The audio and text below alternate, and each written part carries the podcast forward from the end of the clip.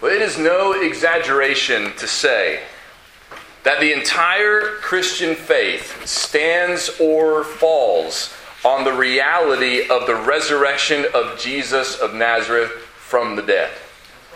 If Jesus did not literally, physically, bodily rise from the dead, there is no Christian faith. There is no salvation. There is no forgiveness. There's no reason for me to preach today. There's no reason for us to gather. But if, on the other hand, Jesus did rise from the dead, then not only do you have a wonderful reason to be here, and not only do I have the best news in the world to preach, but we also have the assurance of forgiveness and salvation for all those who entrust themselves to Jesus.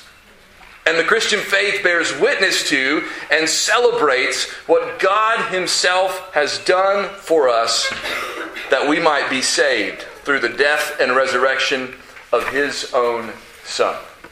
That's why we're here. I'm standing here today because I believe Jesus rose from the dead and that He's alive even now, reigning from heaven. There are a lot of things that we might uh, doubt or second guess or be uncertain about. Right? There are a lot of doctrines you might not feel like you've sorted through yet. But when I'm struggling with doubt or uncertainty about various things, this is what I come back to over and over and over. The evidence that Jesus came out of the tomb. The evidence that Jesus is alive. That is our bedrock. That is what we believe. That is why we are here. I know that's why many of you are here, because you are convinced, you believe that Jesus is alive. Now, it does not take much boldness for us to bear witness to that today. It does take some, but we stand in a long line of Christians going back now nearly 2,000 years, who have confessed their faith in not only a crucified but a risen Savior, and who have been baptized in His name, publicly proclaiming that they believe in Jesus, that they belong to Jesus, and many who have also stood up to preach that same message over the, two, over the last 2,000 years. And for many of them, it took much more boldness to do so because there was much more likelihood that there would be a steep cost that they would have to pay for publicly proclaiming their faith in Jesus. Without doubt, some of the boldest were those who stood up to preach the resurrection of Jesus on the day of Pentecost in Acts chapter 2 and those who, in response to Peter's preaching of the resurrection of Jesus, were publicly baptized in Jesus' name. And the reason why I say they were some of the boldest is because that sermon and those who were baptized on that day, that took place just a couple of months after Jesus himself had been tried and publicly put to death in Jerusalem. It took place in the same city. The same people were still there. And to stand up in that place and say that the Jesus you crucified is alive and reigning in heaven and he's the Messiah, to say that on that day was to put your life on the line. No exaggeration. But that's exactly what Peter and thousands of others did that day. So I want to draw your attention to Acts chapter 2 this morning. And we're going to pick up Peter's sermon beginning in verse 22. And then we'll go through verse 36. This is the heart of Peter's message. And uh, again, this is taking place not long after Jesus' resurrection. This is the first public sermon after Jesus has risen from the dead. It takes place on the day of Pentecost. It's taking place in Jerusalem. This is a major feast. There are people from all over the world, Jews who have come back to Jerusalem to celebrate this feast uh, that happened about 50 days after the Passover, which is when Jesus was crucified. And a great crowd had gathered, uh, and the disciples were speaking in all kinds of different languages. Many of you know this story.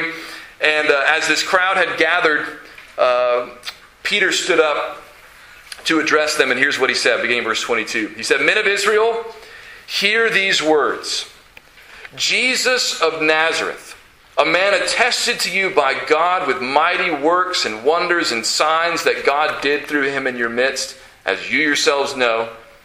This Jesus delivered up according to the definite plan and foreknowledge of God, you crucified and killed by the hands of lawless men. God raised him up loosing the pangs of death, because it was not possible for him to be held by it. For David says concerning him, I saw the Lord always before me, for he is at my right hand that I may not be shaken. Therefore my heart was glad, and my tongue rejoiced. My flesh also will dwell in hope. For you will not abandon my soul to Hades, or let your Holy One see corruption. You have made known to me the paths of life. You will make me full of gladness with your presence. Brothers, I may say to you with confidence about the patriarch David that he both died and was buried, and his tomb is with us to this day. Being therefore a prophet, and knowing that God had sworn with an oath to him that he would set one of his descendants on his throne, he foresaw and spoke about the resurrection of the Christ that he was not abandoned to Hades, nor did his flesh see corruption. This Jesus God raised up, and of that we all are witnesses. Being therefore exalted at the right hand of God, and having received from the Father the promise of the Holy Spirit, he has poured out this that you yourselves are seeing and hearing. For David did not ascend into the heavens, but he himself says, The Lord said to my Lord, Sit at my right hand until I make your enemies your footstool. Let all the house of Israel therefore know for certain that God has made him both Lord and Christ, this Jesus whom you crucified. Now, Peter had one distinct advantage as he was preaching this sermon, and that was this. Many of the people who heard what Peter was preaching, they had seen and heard about Jesus for themselves. Uh, Peter tells him in verse 22, he says, uh, You know, I'm talking about Jesus of Nazareth, a man attested to you by God with mighty works and wonders and signs that God did through him in your midst, as you yourselves know. In other words, I'm not telling you anything new. When I mention to you that I'm talking about Jesus of Nazareth, you know who he is. And when I tell you that he did many signs and wonders and miracles, you've heard about them. Maybe some of you witnessed them yourselves. Even Nicodemus, one of the Pharisees, when he came to Jesus in John chapter 3, he recognized that no one could do the things that Jesus was doing unless God was with him. That wasn't up for dispute or debate among many. There were some questions, and the Pharisees, of course, many of them denied it. But many people recognized what Jesus was doing. None of them could deny the miracles. In fact, the, the, those who were so opposed to Jesus, they had to go so far as to claim that Jesus must be operating by the power of the prince of demons to do what he was doing, which of course was foolish, and Jesus showed them so. Everybody knew that Jesus was doing these miracles, and that meant that God was with him. And yet, this Jesus, who'd done nothing wrong, who'd harmed no one, who'd helped everyone, they put to death. They handed him over to the Romans, who were in many ways their enemies. And they pleaded for Jesus to be crucified. It was not enough for him to be punished or imprisoned, they wanted him dead. They even exchanged for him a man named Barabbas, who was a notorious murderer. But Peter says, even this was not a surprise. This was God's plan. Jesus was delivered up according to the definite plan and foreknowledge of God. Jesus himself had said, This is why I came. I came, the Son of Man came, not to be served, but to serve and to give his life as a ransom for many.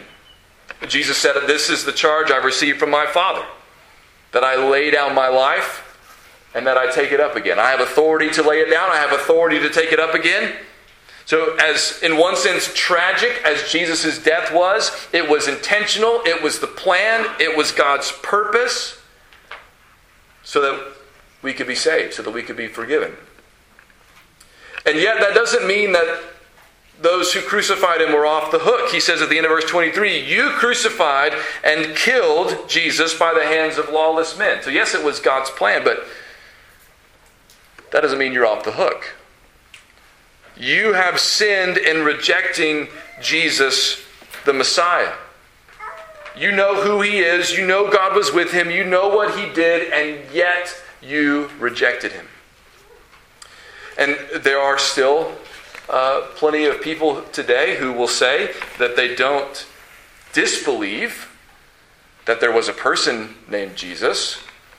They don't necessarily doubt that he did miraculous things and had wise teaching and things like that. They don't deny that he died on the cross. And yet they don't really want anything to do with him either. That's still a problem. So Peter says, here's what God did, verse 24 You crucified him, but God raised him up, which is great news, but also a big problem for those who crucified Jesus, because that means a couple of things. One, their plan to get rid of Jesus did not work. You can likewise ignore Jesus, push Jesus away, keep him in the back of your mind, but not really want to trust him or follow him or listen to him. But here's the thing he's not ever going to go away. He is alive. And we have to reckon with that. And if we will reckon with that rightly, we'll find it to be good news. And Peter will tell us why in just a moment. But for now, we need to know Jesus was raised up by God, and Peter says it was not even possible for Jesus to be held by death. If it weren't for Jesus, when you and I died, that would be the it. That would be the end of it. That would be it. We, none of us have power over death. None of us have the ability to escape death or thwart death. Many people try. Some people make a good run of it for a while. But nobody, save for Jesus, can it be said of us or of him that it was not possible for him to be held by death. And yet that was true of Jesus. Jesus was crucified, Jesus died, Jesus was buried, and yet God raised him up. And he is still alive today. That is the heart of the Christian faith. Of everything else that the Bible teaches us that is important, there is nothing more important than this. Right, this is what all Christians, regardless of what denomination you come from, regardless of what period of church history you lived in, this is what all Christians in all times, in all places, have confessed together as the most important truths. Paul puts it this way in 1 Corinthians 15. He says, I delivered to you as of first importance. There's nothing more important than this. As of first importance, what I also received that Christ died for our sins in accordance with the scriptures, that he was buried, and that he was raised on the third day in accordance with the scriptures. That's the gospel. That's the good news. That's the most important thing that anybody can ever hear or know or believe. And that's not about being, you know, Baptist or Methodist or, you know, Catholic or Eastern Orthodox or whatever. That's what Christians everywhere believe. This is the good news. This is what we celebrate on Easter. Now, why was it that Jesus was not able to be held by death? Well, uh, Peter explains starting in verse 25, and he does so by quoting the words of David. You know David, the king from the Old Testament. Uh, he wrote many of the Psalms, right? Um, and one of the Psalms that he wrote, we call Psalm 16. Paul, or excuse me, Peter quotes from it here in verses 25 to 28. And in that Psalm, in verse 27, it says, You will not abandon my soul to Hades or let your Holy One see corruption. Now, I don't know about you, but it, it took me uh, longer than it should have to realize uh, that whenever I'm listening to a song that I like, you know, that just because it says I in the song doesn't mean that it's about the guy who's singing the song. You know what I'm talking about? Like, I just always assumed if they were singing about me and I and this is what happened, I just assumed they were telling their own story, right? But it was their autobiography there in the song. It took me, again, longer than it should have to realize they might be singing somebody else's story, even though they're using the word I or using the word me. And that's what David is doing here. We might read that psalm and think that David is saying about himself God, you're not going to abandon my soul to Hades or let your Holy One see corruption. But Peter tells us that psalm is not about David. He's not singing about himself, he's singing about somebody else.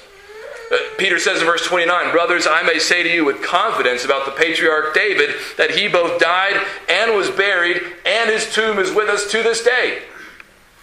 So that line about you will not let your Holy One see corruption can't be about David because he's over there corrupting right now. Right? We know where his tomb is, we know his body's still in there. That was not about David. So who's it about? Peter says in verse 30, being therefore a prophet. Do you know David was a prophet? When he wrote those Psalms, he's speaking for God, he's speaking God's word, he's a prophet. Being therefore a prophet, and knowing that God had sworn with an oath to him that he would set one of his descendants on his throne. Remember, God had promised David one of your own descendants, one of your own sons, someone from your line, I'm going to sit him on the throne of your kingdom, and his kingdom is going to be established forever. No end to that kingdom. David knew that. And when he wrote this psalm, he's thinking about and speaking about that person who would come from his line, who would be a king, who would reign forever. And he says of him in verse 31, uh, Peter saying, What David's doing is he foresaw and spoke about the resurrection of the Christ, the Messiah, that promised king that would come from his line. That he, the Christ, not David, that he was not abandoned to Hades, nor did his flesh see corruption. David was prophesying about the resurrection of Jesus a thousand years before it happened. He also prophesied about the death of Jesus a thousand years before it happened. You go home this afternoon and read Psalm 22. Psalm 22 is another psalm that David wrote, and it begins with these words My God, my God, why have you forsaken me? The very words that Jesus himself spoke as he suffered on the cross. And if you read through Psalm 22, you will see in that psalm a description of the mockery, the suffering, the piercing, even that Jesus experienced, the casting of lots for his clothing, all of it prophesied by David a thousand years before it took place. But not just his suffering and crucifixion, but also his resurrection were prophesied by David. And he says, verse 32 this Jesus God raised up this Jesus, the one from David's line, the one you crucified, the one David was writing about in Psalm 16, this Jesus God raised up. You see, Peter is not simply claiming that Jesus is not in the tomb, and so our best guess is he's probably alive somewhere. That's not what Peter's doing. Peter is about to tell us that he and many others are eyewitnesses of the fact that Jesus is alive. But before he does that, he tells them this shouldn't even have surprised us. Jesus himself had told his disciples on more than one occasion that he would rise from the dead after he died. And now Peter says, Look, this was in our scriptures. We've sung this psalm together. We have heard this psalm read in our synagogues, and it has been preparing us for generations for this very day. So that when we discovered the empty tomb, we would know God had planned for this all along. And we should not have been surprised. Surprised we were, but we shouldn't have been because He told us long before it happened. But not only that, Peter seeks to persuade the people he's preaching to about the resurrection of Jesus, not only through bringing in this prophecy from David, but also bearing witness to what he has seen. Verse 32, he says, This Jesus God raised up, and of that we all are witnesses. Now, how many eyewitnesses do you need to confirm that something happened typically? Two? Three would be nice, right? One's usually not enough. But two or three, that's usually pretty good.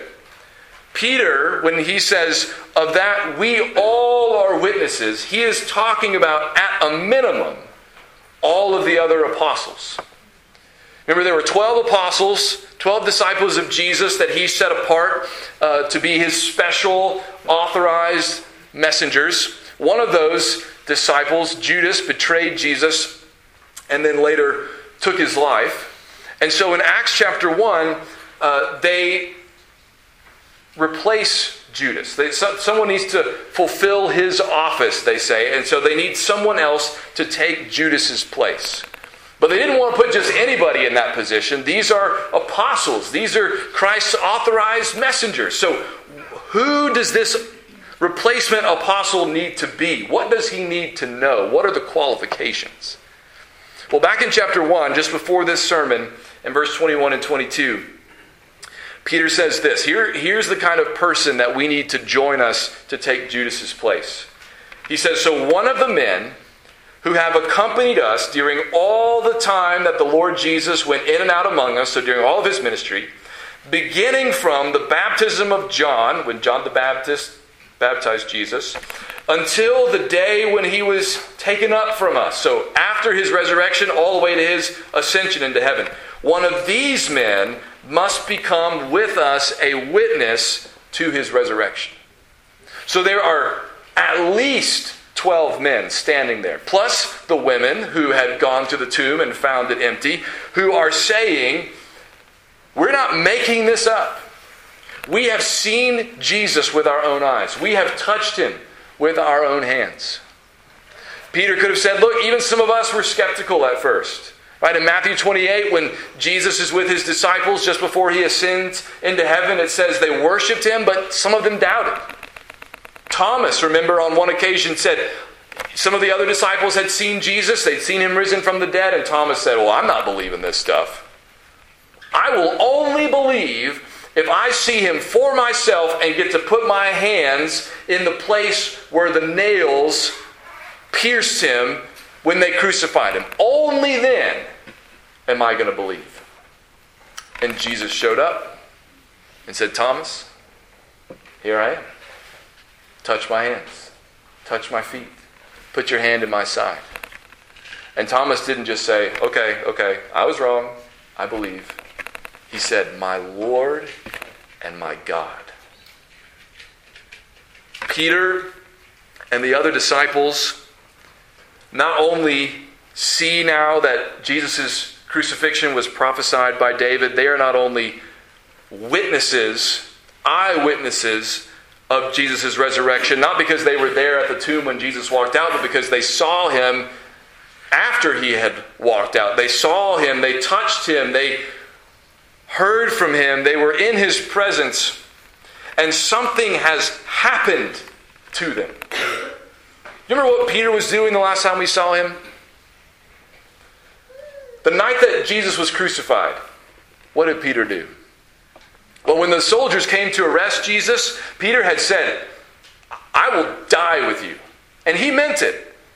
Because when those soldiers came to arrest Jesus, Peter had his sword out. And he started to go to town. He took off the ear of the high priest's servant. But Jesus stopped him, told him to put away his sword, healed the ear of the servant of the high priest. After that, Peter was done. Anytime somebody said, Weren't you with Jesus? Aren't you one of his disciples? Your accent sounds like you're from Galilee too. You, you must be one of Jesus' disciples. Every time Peter denied it, he swore it wasn't him, he disavowed any connection whatsoever with Jesus. Now, here he is in the same city where Jesus was crucified, in the same city where Peter refused to even be connected to Jesus. Now he is standing up in public with a crowd of people in front of him saying, I have seen Jesus alive. You don't think he knew in the back of his head the people who had tried to get rid of Jesus in the first place would love to try to get rid of him if he started telling people that Jesus was still alive? Remember what they wanted to do to Lazarus? After Jesus raised Lazarus from the dead, more people started believing in Jesus. So they said, well, now not only do we have to get rid of Jesus, we got to get rid of Lazarus too. You think Peter didn't know there was a good chance they'd try to get rid of him? Absolutely. But something has emboldened Peter. Something has changed and transformed Peter. He has seen his Savior alive, and he has been filled with the Holy Spirit. And now nothing can stop Peter from preaching about the resurrection of Jesus. He's an eyewitness. He speaks of prophecy fulfilled. But not only that, he says in verse uh, 34, or excuse me, 33, he says about Jesus being therefore exalted at the right hand of God and having received from the Father the promise of the Holy Spirit, he has poured out this that you yourselves are seeing and hearing. So here's another piece of evidence for the reality of Jesus' resurrection. What brought this crowd of people together to listen to Peter in the first place was this there was a loud sound like a rushing wind that came. And the Holy Spirit came upon the disciples that were gathered in that upper room. And there were tongues of fire, as it were, above their heads. And they began to speak about the things that God had done in all these different languages.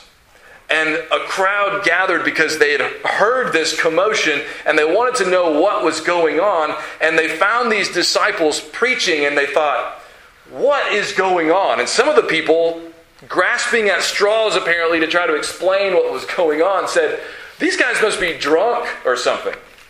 That's the only thing we know to explain what is going on. And that's when Peter stood up. And he began his sermon by saying, these guys aren't drunk. I'll tell you what's happened. The prophet Joel told us that there would come a day when God would pour out his spirit on all flesh. And Joel said, Your sons and your daughters shall prophesy, and your young men shall see visions, and your old men shall dream dreams. Even on my male servants and female servants in those days, I will pour out my spirit, and they will prophesy. Peter said, That's what you're witnessing.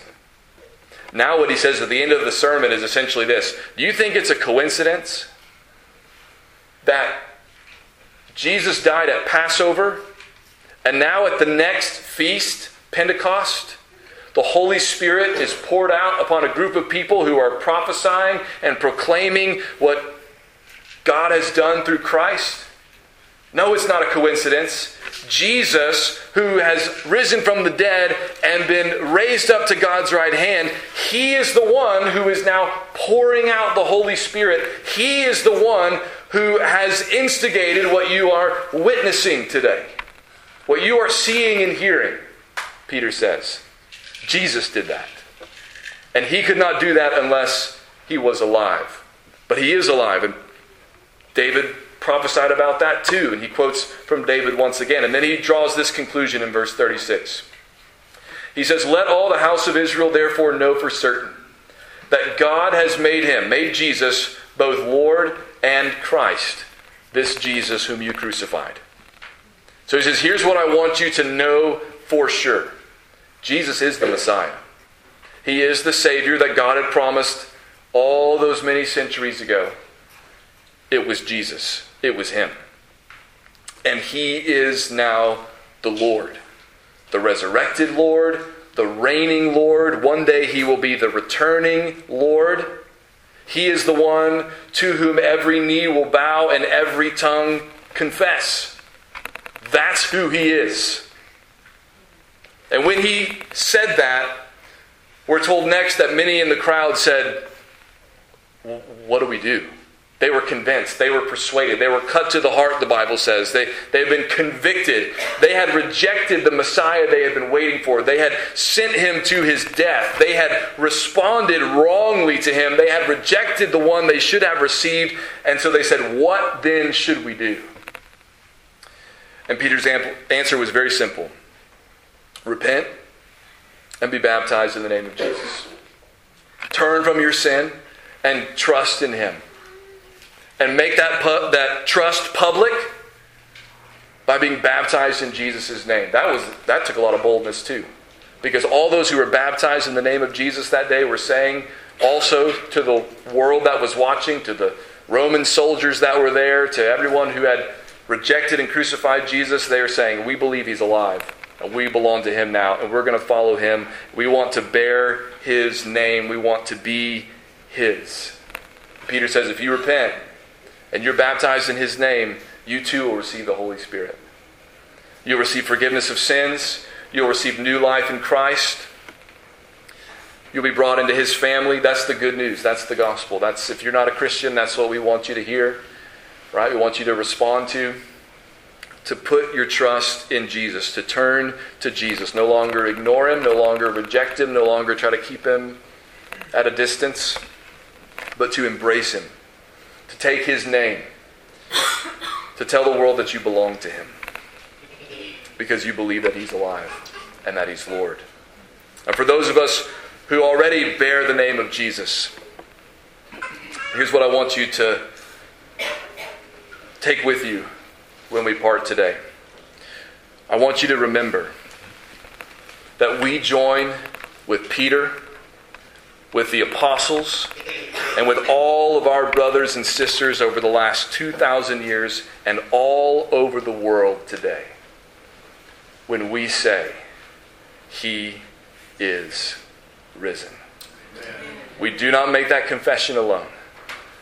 We join millions upon millions who also believe and proclaim that He's alive. All God's people said, Amen. Amen. Let's pray.